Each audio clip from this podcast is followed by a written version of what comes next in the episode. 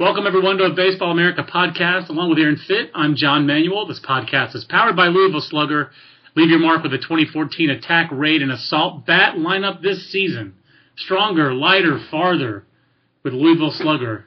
Aaron Fitt went, uh, he's gone farther. I don't know about lighter, but he's definitely gone stronger this year on the travel circuit for college baseball. Aaron, you've, you've been around the world.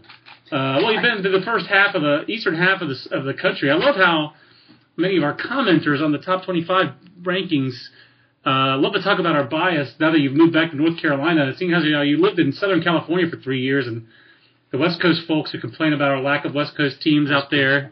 Those, yeah, I didn't notice that you lived in Laguna, and nobody hashtag nobody leaves Laguna.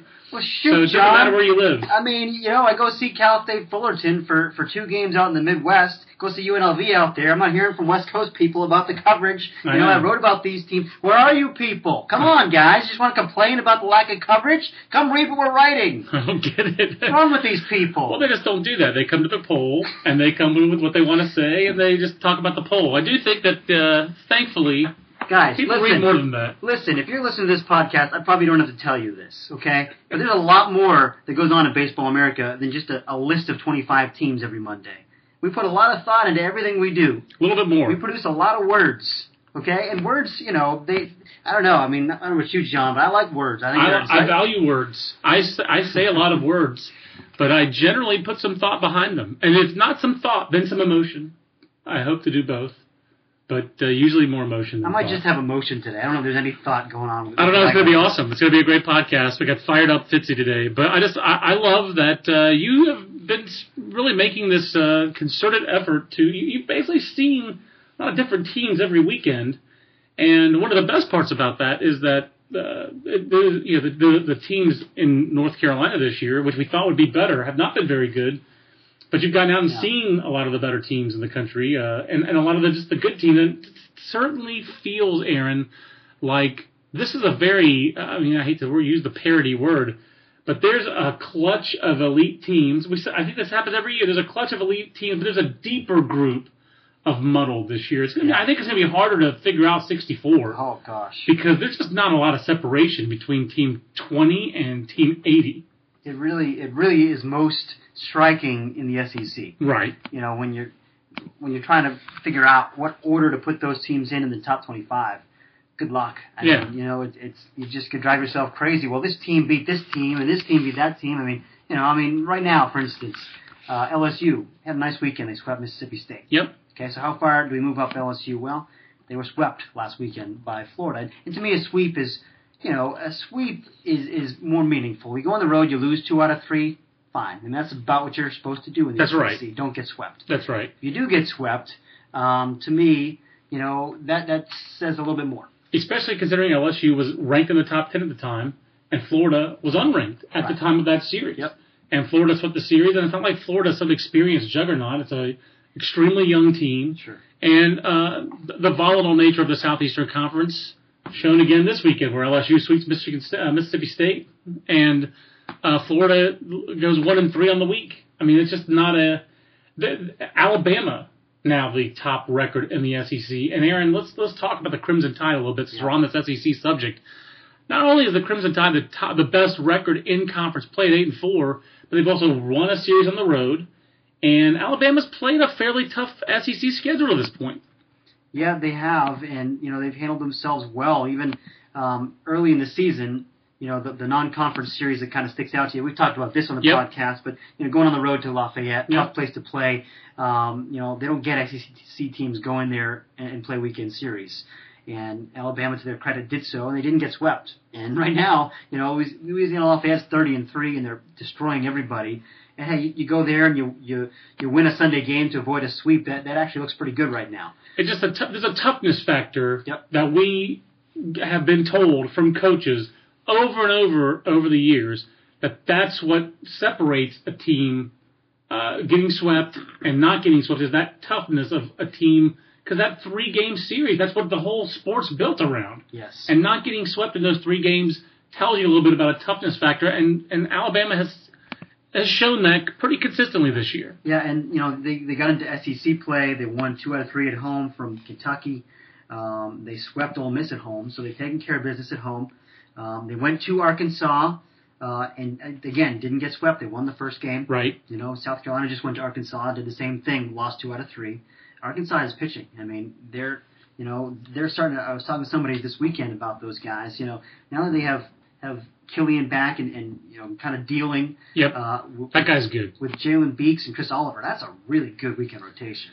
That is uh, that is more of your usual vintage Arkansas that we're used to seeing. I mean, it really is pretty impressive that year after year, the last ten years, it seems like uh, Dave Van Horn and that staff have just brought in pretty good arms, and a lot of those guys get better at Arkansas too. They're not always high draft guys Right. um, out of high school. So they, you know, some of them are Ryne Stanek. He was an unsigned second rounder out of high school, but some of them are guys who weren't big time guys out of high school, really developed there. It's it's a pretty long track record now of Arkansas having real elite arms. And that team is now back in the top 25 mix. So, um, you know, they're they're 20 and 12 now. They um, you know, did lose a series last weekend at Mississippi State, but didn't get swept. I mean, they got a couple of series wins that are quality. Um, you know, most of these teams are doing the same thing. They're taking care of business at home, Yep. winning two out of three. And that's why a team like Alabama this weekend Right. goes to Texas A&M and wins a road series. Hey, you know, I mean, you, That's right. We don't see that very often. So now they've won three out of their four conference series, um, and, and they won a road series, and they've beaten ranked teams, and um, you know those are all quality teams that they've played. So Alabama sitting pretty now at at eight and four, and they've got Auburn coming in. This weekend it's a home series for Alabama. You know we know it's a rivalry, but Auburn's all of a sudden scuffling the last two weeks. Um, you know, Alabama has a chance to, to give itself a little bit of a cushion this weekend. Just the volatile nature of this year's Southeastern Conference and to me, they do kind of they're not the only they're the thing that's deepest in this parity, but it really it's just very rare to see an SEC team win a series on the road this year. That's again that is what stands out about Alabama. South Carolina loses its second series on the road this weekend. Vanderbilt in the series that you were at in Knoxville. Uh, the glare of the Sunsphere too much for the Commodores. Right. They lose uh, that series. And I know you're writing a little bit more about it for tomorrow's Three Strikes, but a little sneaky rivalry there that's been rekindled, and it, you know it can't be a rivalry when it gets one-sided. And it feels like it used to be one-sided in the Tennessee over Vanderbilt. The last ten years, it's been more one-sided in Vanderbilt's favor as that program has ascended, and Tennessee had its troubles. This is on its third coach in the last decade. Right. But a, a huge win this weekend, a series win for Dave Serrano and the Vols. it was a big series win, you know, and, and Dave Serrano, um, he pretty much said it on Saturday after they won that game. He said this was a, a huge turning point potentially for our season. I mean, you know, they lost what seven out of eight, or I think at that point seven out of their last eight games. It would have been eight out of nine. Um, they lost a third straight series. Yeah. You know, they they were in a funk and. Um, they showed a lot of character coming back in that game. It was a back and forth, wild game. It wasn't pretty. There were a lot of errors on both sides. There was some weirdness, you know. um, there was uh, Umpiring calls, I'm going to yeah, guess. yeah. yeah. I mean, you know, the, there were two instances where um, the home plate umpire um, awarded a ball for uh, Vanderbilt pitcher licking his fingers, or, and, and one of them was the key spot in the ninth inning. You know, um, it was ball four to start that rally, really, and, and I think that might have rat- rattled Carson Fulmer a little bit, but Tennessee built off of that, and. Uh, um, you know, and, and you got Nathaniel Maggio coming in there to uh, in, in the ninth inning. He'd been struggling. He didn't start the game uh, against the lefty. They, they started a right-handed hitter, and um, you know he, he was confident. He felt he had a good at bat against Right. Fulmer the previous day, and he came up with a big hit. And, and you know they celebrated that thing pretty um. Robustly, yeah. Yeah, you know, I mean there was a, a little bit of a, almost a dog pile out there in the infield after after the, the base hit, and then after the game, you know, 25 minutes later, there's still there was a loud locker room. You know, he's walking down the hall, Hmm. you could just hear him roaring, and, and it was it was a big big game for that program. It meant a lot It to did. Tennessee. That's you know that's kind of neat to see a regular season game mean that much. But um, in a sport, Aaron, uh, where we're in a 64 team tournament in, out of nearly 300 schools, um, with a proposal to expand to 72 teams put forward by Todd Whitting and the American Athletic Association, or Amer- American Athletic Conference coaches, the AAC. Um, yeah, there's something too. Uh, that, that's something that we can discuss later in the podcast. Um, but that that to me that that SEC it's just so topsy turvy in that league. Uh, it's very hard to pick. Uh, it's hard to imagine a team really busting out. Kentucky's the other team and we've talked about. I feel like this is not new ground, but I do think it's important that Kentucky's six and six, but at the same time, Kentucky's maybe had one of the tougher schedules in uh, in uh, SEC play. Their road series have been at Alabama and Vanderbilt. Their home series have been South Carolina and Florida. Um, it's, it has to get a little bit easier, doesn't it, for them in the league? I mean, it's just uh, the league is very difficult, but yeah. I mean, like it, it, Kentucky's acquitted itself pretty well by going six and six so far. Right, and they've got Missouri and Auburn at home. Those are series that are, uh, you know, you would think they have a chance at least to sweep those series. Right. One of those series. I mean, in Auburn, I think we think is is much improved. In Missouri, I mean, there's no easy outs in this. League. I mean, Missouri's got a guy on Fridays yeah. who's one of the top prospects in the draft, yeah. Greg Groves. I mean, this guy's got a legit big arm. We heard about him last summer in the uh, pitching for Newport in the uh, NECBL. I mean, this guy's got a big arm. You know, he's when he's on the mound they're competitive with anybody. They're a competitive club. And they just, you know, they just won a series last weekend on the road at Auburn, so, right? Which, which Auburn had been in the rankings at that point. So, um, you know, there's no gimmies. But you know, we've talked about this. People, and, and you get people on the West Coast that say, "Oh, how do you have all these SEC teams ranked?" Well, the SEC is good. That's um, right. it's just really good. It's a deep league, um, and it's a lot deeper than the Pac-12 this year. You know, no doubt about it. That's just. I know that, that people look at tradition. I mean, if, if you're if you're used to the Pac-12 being a great league, and historically it is. Incredible Correct. history. That doesn't mean it's great every year. It's not great this year. It's just not great, Aaron. And what a weird weekend in the Pac-12, and maybe one of the games of the of the weekend was that uh, series finale, Washington Oregon, where the Huskies rally yeah. for a five-four win to win the series. You've talked a little bit about what kind of has made the Huskies tick this year. We talked about the new ballpark, but to me, it's almost a sign uh, of a league when a non-traditional power is in first place in the league, that's usually a sign the league isn't very good. If Washington does this for a long time, like Oregon State has done it now, that's different. But to me, the traditional powers in the and, and the Pac-12 are almost all down. Arizona State, Arizona, USC, Stanford. Those are the national championship teams in that league in the last 30 years. Well, I have to go back 30 years for Arizona State. No offense, Wild uh, Sun Devils. That would be more offensive to call them Wildcats. Yeah. Arizona's won recently. It's been 25 years since Stanford won, but Stanford's certainly been in Omaha a lot over the years. USC has the most championships, but I mean, UCLA is the big, the new, the new power on the block. In the last 10 years, the best program has really been Oregon State. Yeah. Well, that's been the, that's it. Oregon State's been the best program in the last 10 years. From a consistency yes. standpoint, no two championships. We do have back-to-back Pac-12 champs in UCLA and Arizona. But Arizona's not going to regionals this year, Aaron. No, they're not. You know, uh, no, no. Alex Mejia and Seth Mejia-Brain are not walking through that door. UCLA, as we talked about in multiple podcasts, ravaged by injuries. A third of their lineup gone to start the year. Two big keys out for the whole year. And kudos to them for fighting through. And they're, right. they're you know they were in the top 25 up until this past week. Lost their second straight series, but they're not a they're not a regional host kind kind of team for me. Um, you know they're they'll probably be a, a two or three seed in the regional, and um, you know they're they're okay. But, but the, the top of the Big West is very strong. Yeah. We've had three Big West teams in the rankings for the last few weeks. Cal Poly wins that showdown with UC Santa Barbara this weekend. And it was a good series. It looked like really three very competitive games. Fullerton still scuffling along. I don't know if they're still getting Fs with their offense and defense like uh, Hookie gave them last week. But but, but back to the big uh, the Pac-12 real quick. What, what's made UW the best team in the league uh, to this point, and can the Huskies sustain that? That's a great question, and you know, I, I said last week in the chat. All right, let's see what they do against Oregon. Yeah. If they win that series against Oregon, I'm I'm gonna buy in because that's fourth straight conference series now, and they did win that series against Oregon. You know, and again, it was a competitive series, and all three of those games were. And, and the Sunday game, you know, they they fall behind by two runs in the tenth and then Andrew Ely gets the, the big three run uh, double, I think, to, to win yep. it. Um, and and you know, they they had a celebration that was kind of like that Tennessee. Right. This was even more of a true dog pile. But you know, it's Washington. They are the Huskies, so dog pile. Hey, sure. all right, fair enough. Uh, Although in the volunteer, isn't the volunteer? Don't they have like a beagle mascot or something? It's like not that? a beagle, but it's, it's like, like, a, hunting dog or something. yeah, like, like I don't know. It's Some kind of droopy-eared dog. droopy-eared dog. That's that's what it is. No offense, Vols fans. I just don't know. I, but forgive my ignorance.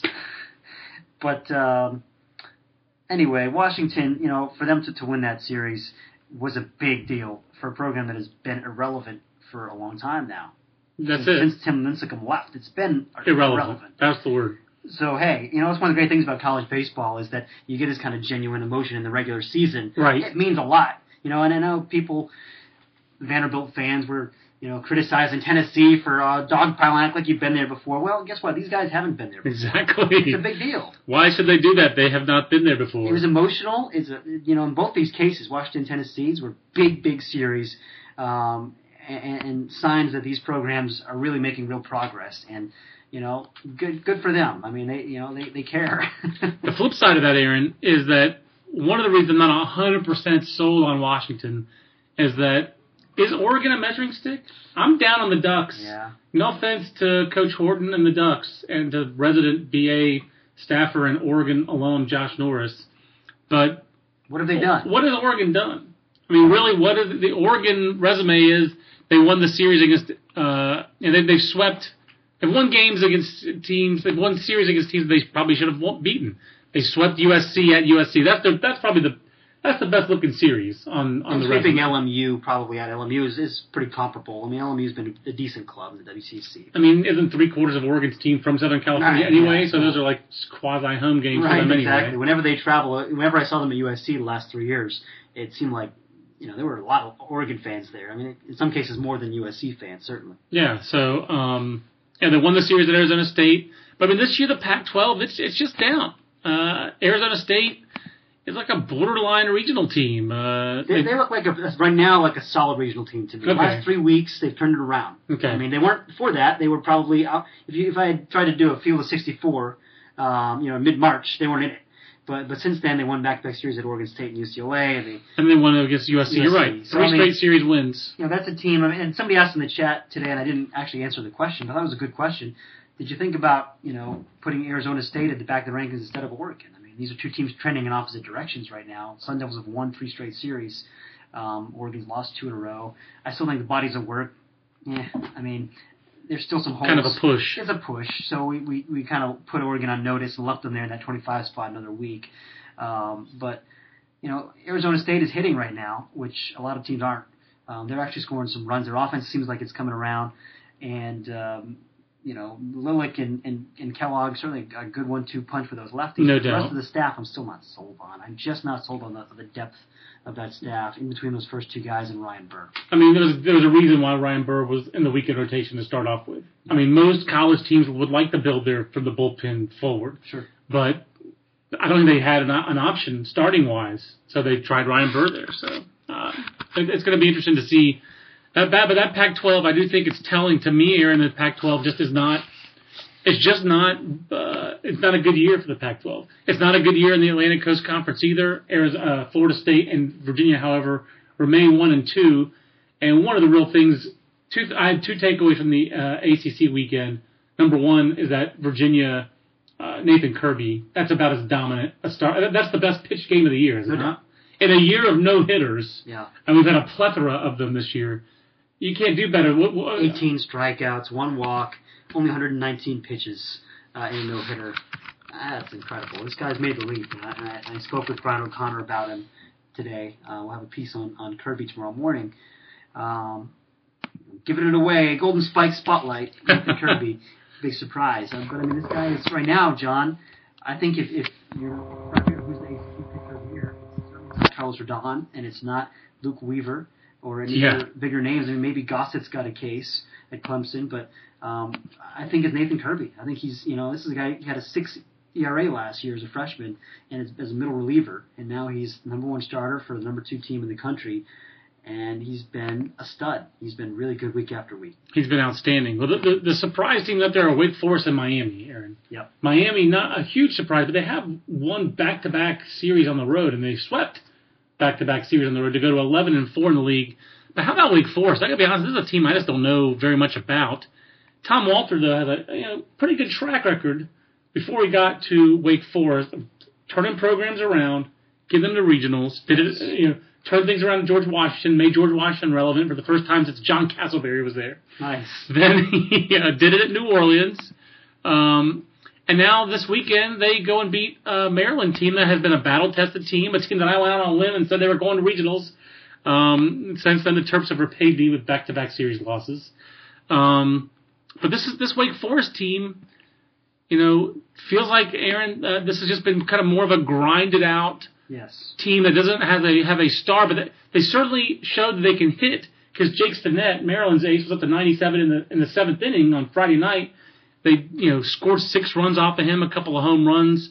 Um, this team is uh, maybe is this is this the Ryan Johnson, Jamie D'Antona, turn of the century vintage Wake Forest Demon Deacons, or more of just a gritty gr- gritty team? No, they're a blue collar bunch, and, and they've, you know, they do have some veterans. I mean, that's one thing that you like about this team that kind of stands out is some of the seniors. You know, Jack Fisher on the mound, and um, you know, Evan Stevens has, has had a, has had a nice little year for him. He's a good player. He's another senior.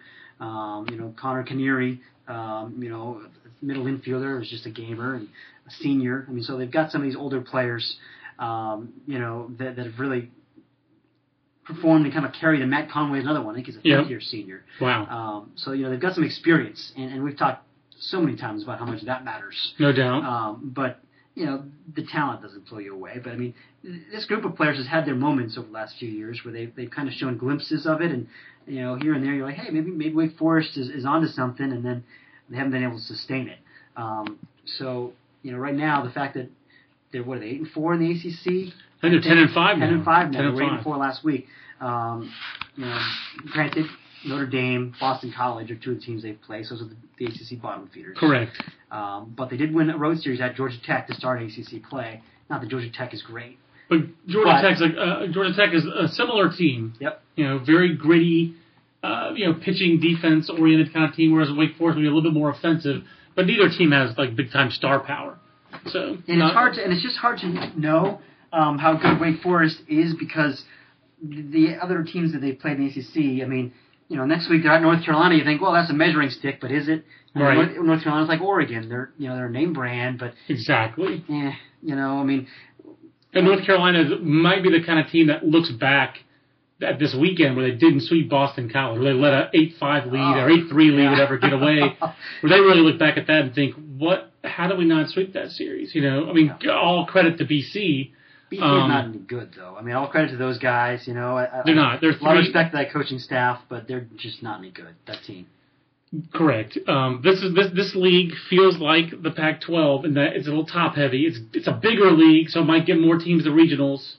I'm not so, uh, but proportionally, I think it's very similar to the Pac-12. Yeah, I mean that's the other thing. You know, like you said, 14 team league versus the pack is uh, 11 for baseball Is it 11 for because baseball? Colorado doesn't play. That's right. So I mean, you know, they're going to get more teams in, and that's fine to me. Right. Um, Meanwhile, meanwhile, Aaron, we do have Louisiana Lafayette, who we spoke of earlier um, with regard to Alabama. That's one of their losses, thirty and three.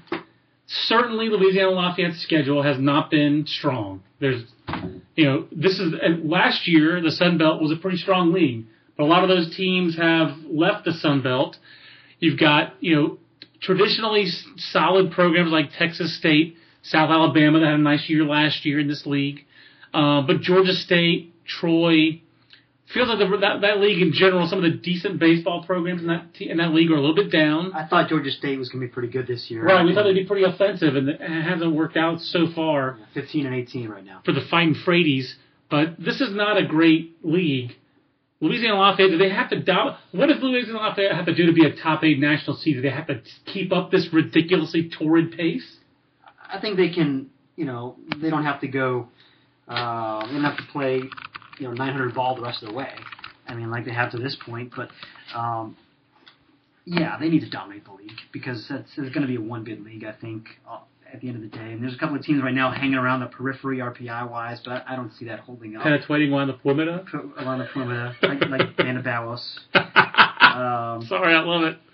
I love that. That's what a Bob Cousy, Bob Cousy reference? reference. All right, Sorry nice. about that. Um, Arkansas State, Western Kentucky, those are the only two teams that have really kind of decent RPIs right now. If we're talking about potentially on the fringes of the at-large discussion, but that's going to be a one-bid league, and unless Lafayette loses the conference tournament, then they'll, they'll get an at-large. But um, you know, if they dominate their league, they'll be a top eight seed. I, I think. I mean, you know, even if their RPI does slide down a little bit, um, you know, I think the committee rewards teams that have gaudy records like that. Yeah, I mean, usually really good records leads to uh, really good RPIs. That's true. So Yep. I mean, that's you know, Yep. it is mostly a function of how many games you win. Not completely, but that, that's the number one big factor. Well, it's only, I mean, it was twenty five percent is your own record, Right. Fifty percent is your opponent's, opponent's record, and Right. twenty five is your and there's all the little new factors that are in there. So Right. it's hard to have a bad RPI when you go 30 and three. You'd have to play a lot of, you know, you'd have to play a SWAC or VAC exclusive schedule to be at the bottom. A Great West, as Utah Valley can attest. That one That's, year, that's right. Uh, that's right. now Utah- defunct Great West. Correct. Oh, that's a good pull. I, I, we don't. Use, I usually I'm the one making Great West Conference references. To, you know, we forgot to pro, to preview the Independence this year. All the New York and New Jersey Tech fans are very upset. I'm sorry, NJIT NJIT. NYIT. Don't call New York and New Jersey Tech, John. It's an outrage. It's an outrage, Aaron. It's the Baseball America podcast. We're a little salty today uh, John and Aaron in the podcast nook, in the newly clean podcast nook. Aaron, let's read some of our Twitter questions. Um, how about this one? Uh, RCT Fetch, who has a uh, fetching photo of uh, Kelly Kapowski as his uh, as a Twitter avatar, but that's not him. How much do I have to pay you guys to sneak Kansas into the rankings one Mm. week? Aaron, did you see Kansas on your uh, Midwest I sojourn? I wanted to, and I couldn't make it happen, unfortunately.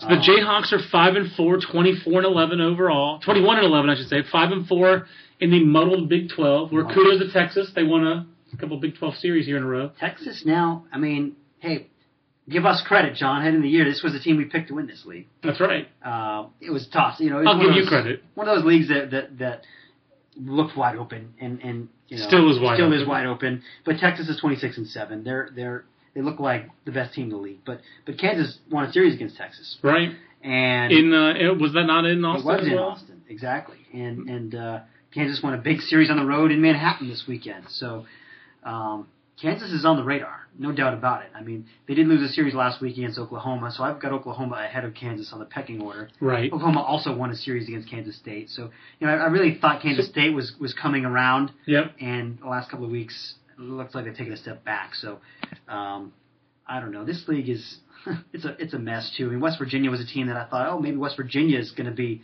Right. you know a top two or three team in that league, and they got swept this weekend. I think. Yeah, they did by TCU. TCU. Pretty huge. I mean, that that was their development in the Big 12 this weekend. I guess was TCU Yes. finally winning a series in the league, the first ever Big 12 conference sweep for TCU. And then they've only been in the league what two years or three Right, years. Two years. So first time they've swept a series in league play, but uh, came none too soon. This is a team that Aaron just you know you saw them. You saw them win and you saw them struggle to hit, and that has been the story for a The long day I saw them, they actually did hit.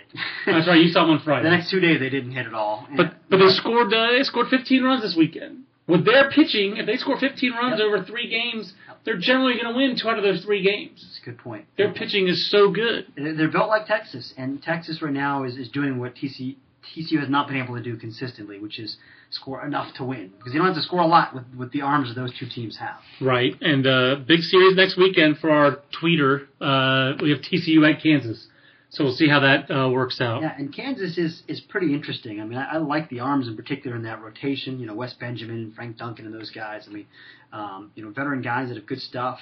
And um, you know, this is this team is is one of those kind of like Wake Forest. You know, Right, older, gritty team, blue collar, not a lot of stars. And I think I think Kansas has a little bit more star power on the mound than, than Wake Forest has. But teams that that uh, I'm still waiting to, to form my opinion on. sure. Um, but right now they're at least in the in the mix for an at-large spot.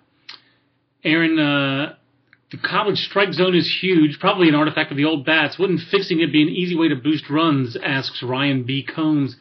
My short answer would be uh, officiating in any college sport is not centralized. It's decentralized. It's by league.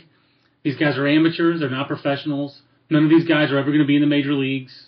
So I just don't think that's something that's realistic to try to implement. Personally, I, I don't. I don't think you're going to really do much damage one way or the other by trying to address it through umpiring. I just think college baseball umpiring is always going to be fr- fringy, Yep. and that's no offense to the umpires. It just is what it is. I, I don't. I just don't. I don't even try to notice the umpires because I just expect it to be not very good, and I, I understand the reasons that it's not very good. Hey, sometimes college baseball isn't very good either. The quality of play. That's true. And that's one of the questions that Jason Plant, Eyes on Vandy, asks. Comments on the high number of unforced errors committed by Vandy this weekend? Errors, walks, pass balls, wild pitches, catches, interference. Aaron, I guess your opinion is that uh, Spencer Navin and Curt Casali are not walking through that door. That catching, they've lost some talented catchers at Vanderbilt. We've seen catcher defense, cough, cough, Aaron Westlake catching that year. Right. waylay Vanderbilt teams before. You know, not to pick on the Vanderbilt catcher, but that, that's an area of concern for you with the Commodores, correct? It is, it is, and you know, Chris Harvey just hasn't developed the way that they hoped he would in three years behind the plate. He's not really a factor for them right now. Um, you know, Karl Ellison struggled, I thought, uh, on on Saturday. I thought the guy that impressed me the most was was Delay, uh, Jason Delay, who actually swung the bat well, had some big hits for them, and and did a pretty good job on, on some of the balls in the dirt too. And you know, Tyler Beede made a point of of singling him out. So he's the guy that I think needs to go going forward. He needs to be their. I think he needs to be their guy. And that's, Um, a, that's a pretty tough. If you're a high school catcher and you go into the Vanderbilt program, you're not going to, you know, you're not going to find a pro staff that has a lot more velocity No, than the right. Vanderbilt staff. Um, that that staff is just full of nasty stuff. Um, to use the family version of the of the descriptions right. that I've heard of that pitching staff. I just talked to a scout today, just talking about raving about Vanderbilt's pitching staff, and how it's just one guy after another after another. It's really impressive, you know, and and Hashtag impressive. you, you got you got Hayden Stone coming in there with that 83, 85 mile an hour slider. Yeah. It's tough to corral for a catcher. You got you know Fulmer. Oh my God, Carson Fulmer. You know we know we know how ridiculous his stuff is, but to see that guy in person, I mean, the know, energy level. Ah. the, the, the, it just comes through when you're watching it on TV. I've never seen it in person, but watching it on, it jumps out of the computer screen on E ESPN3. It just jumps out when you're watching him, and you can see why the scouts kind of called him when he was coming out of high school. Like this guy's going to be a college Tim Tebow. He's going to be the team leader, fire everybody up. And his physicality kind of jumps out at you, even though he's six feet tall. He's He's, just so strong and twitchy. And, and, and he bounced back the second day this weekend well. It was still 94 95 with, you know, a hammer. And the thing that impressed me the first day was he actually showed a really good changeup, too. Um, but the second day, he wasn't as sharp with his command. okay. And and I actually thought, you know, Brian Miller had gone out there and worked a one, two, three, eighth. And I There was no marine layer for him to hide in this time. I just love that picture of him pitching in the marine layer. It's a good picture from Shotgun Spratling of. Uh, Nice. Wow, I didn't know Shotgun was that multi-talented. yeah, well, he takes photos. He's a good photographer too. Plus two for Shotgun. That's But, our first uh, Shotgun Spratling reference on the podcast, I think. Well, there you go, Shotgun. He's a listener. He's probably heard it. Okay, good. But uh, you know, Brian Miller came out there and, and one, two, three, eighth inning. I thought, hey, you know, why not leave him out there another inning? They've done that before. Used him two innings. He's closed a lot of games for them. Right. I mean, It's not like he hasn't gotten that Yeah. 27th out before. But Fulmer's their guy, and so they went to Fulmer, and um, you know, he it was weird circumstances like I talked about before. But the point is, yes, they have a ton of good arms, but they weren't um, crisp as a ball club this weekend. Um, they're throwing the ball all around. Dansby Swanson, usually a very good defender, had two rather inexplicable throwing errors that really hurt them um, in, in that game uh, Saturday. Um, you know, the only guy who really played well, it seemed like, was Vince Conde, who's I talked about him he last did. week He did. and he's a great player. Grinder with tools. He, he makes every play at shortstop, um, and he hit the ball hard. He hit the ball hard this weekend. Those two games I saw, both those games, he was stinging balls all over the place. Um, I like that guy. I'm just telling you, Aaron came in here saying he didn't have any energy left at the end of the day. You're just brimming with it in this pocket. You're bringing it. I love it. Um, John Vitus, three, who is the radio joker for the Maryland Terrapins, he tweets at us and asks for our thoughts on Matthew Crownover, Michael Russell, and Mike Compton as potential draft sleepers. Uh, Matthew Crownover the left-hander at Clemson, who's a Tommy John surgery alumnus. Michael Russell, who has a great Twitter handle at Reichel Muscle, Yes, he that was a is North. one. He's North Carolina shortstop, and Mike Compton, another Tommy John surgery alumnus, uh, soft redshirt sophomore right-hander at Florida State. Aaron, I haven't talked to people specifically about Crownover and Compton. I did ask a scout this weekend about Michael Russell. This sounds like Michael Russell's a, thought of as a good college player, which he is. Probably better as a senior sign. Might be the kind of guy where if the power comes on down the stretch of the season, maybe you do go jump up. And I don't know that scouts know where he profiles as a professional. Right. He's He's not. probably a third baseman at the pro level who doesn't have third base profile power. So in my mind, he's a four-year player. He's a really. guy to me. We've talked about him in past podcasts. You know, I do a lot of North Carolina games. I've seen him a lot the last two years. He's one of my favorite college baseball players because he plays hard. He makes the plays at shortstop. He's a valuable hitter. utility player. When I say that, I wouldn't mean to put him down. I think he's a guy that can Exactly. play in different bunch of different positions, and Right. grind out at bats. And guess what? If he's going to being an organizational player, plays a lot of shortstop, but do I think he's better than say Josh Horton, who was at North Carolina on their 06 national uh, championship runner-up team, national ti- their uh, national runner-up team is what I meant to say, and now is a graduate assistant in North Carolina? No, I don't think he's better than Josh Horton. Josh Horton was, Josh Horton was pretty doggone was a good, really good player in and college. he and he topped out at AAA. So I don't think Michael Russell is a draft sleeper personally. But Matthew Crownover is left-handed.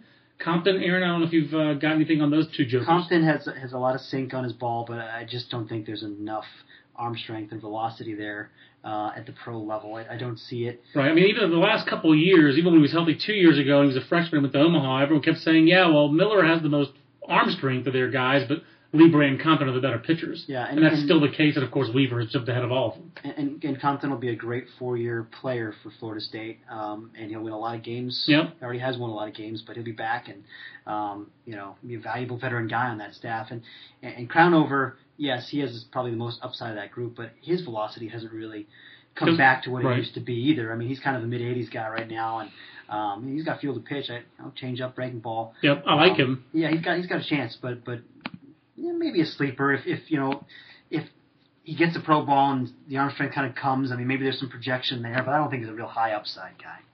Aaron, any other chat questions that you wanted to revisit after uh, Ah. tremendous? Uh, I don't think so. I I apologize to everybody for being cranky today, but uh, you know it happens once in a while. I love it. I love cranky Aaron. Sometimes the the chat people deserve it. I mean, people do like to. they like to push my buttons, don't They they? do. They do. So they know they're doing it. They know they're doing it, and that's that's quite all right. But yeah, you know, you, I, you had a nice question in there about East Carolina. That was a surprising series win uh, for the Pirates, but a much needed series win. So now, where might you be headed this coming weekend, Aaron? Because you have been all over the eastern half of the United States. It feels like. Do you know where you might be this coming weekend? I need to look at the schedule, but it'll be local. Um, and, you know probably Sleep in your own bed for once. Hey, that'd be nice. Yeah, a a week or two um, of, of uh, staying around here a little bit more, maybe um, taking the, the foot off the gas pedal a little bit, and then I'm going out to Oregon uh, for that, that Oregon Oregon State series, and That's then right. You are going out there. and then catching the Sunday game in Seattle for UW and Wazoo, which I think would be a, a fun one for Sunday. See So you're Jake, going to Jake Brigham on a Sunday. So you're going to the Apple Cup and the Civil War Yeah. the same weekend. That's right. How about that? That is pretty good. Uh, we've got Iron Bowl for baseball next weekend, Auburn, Alabama, as you said. Fullerton, Santa Barbara next weekend. An AAC grudge match between Louisville and Houston. Natural rivalry, everybody. exactly. Long live conference realignment. And of course, um, UConn, which no, none of the quote unquote big conferences wanted, uh, and playing for national championships of both basketball, about both that? men's and women's at the same time. That is, uh, what, uh, so. Aaron, great stuff. I always enjoy the podcast. I, I hope that, uh, the, our listeners do. Uh, as usual, if you have questions for us, uh, I check the email every Monday. Podcast at baseballamerica.com is the email address. Thanks everybody who tweeted us questions. He's at Aaron Fitt. I'm at John Manuel BA. We'll see you next week with another Baseball America podcast powered by Louisville Slugger. For Aaron, I'm John. We'll see you next week. After the end of a good fight, you deserve an ice cold reward. Modelo is the mark of a fighter. You've earned this rich golden lager with a crisp, refreshing taste. Because you know the bigger the fight, the better the reward. You put in the hours, the energy, the tough labor. You are a fighter, and Modelo is your reward. Modelo, the mark of a fighter. Drink responsibly. Beer imported by Crown Port Chicago, Illinois.